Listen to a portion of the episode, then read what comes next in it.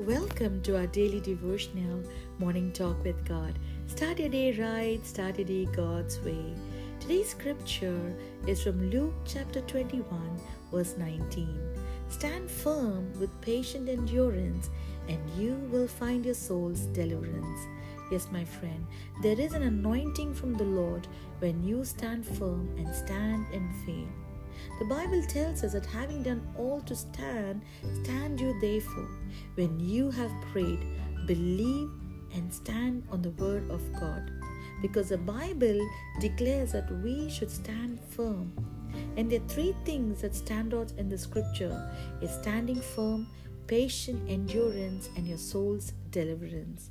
It is very important, my friend, that we stand on God's promises and with patience and steadfastness, we should walk in God's divine freedom.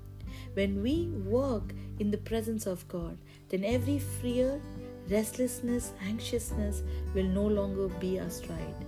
And remember, the enemy always attacks the soulish realm that is your mind, your will, and your emotions. And that is why it is very important that we read the Word of God and stand firm on the promises of God and allow the Holy Spirit to direct our thoughts and our emotions. So today, I encourage you, beloved, stand firm. Be rooted and grounded in the Word of God and allow the Holy Spirit to produce the fruit of patience in you. Amen. Let's pray. Lord, we thank you, Jesus, and help us that we could stand firm when trials and tribulations come our way. Help us to have patience and help us to walk in your presence, O Lord. We give you all the praise and glory. In Jesus' name I pray. Amen.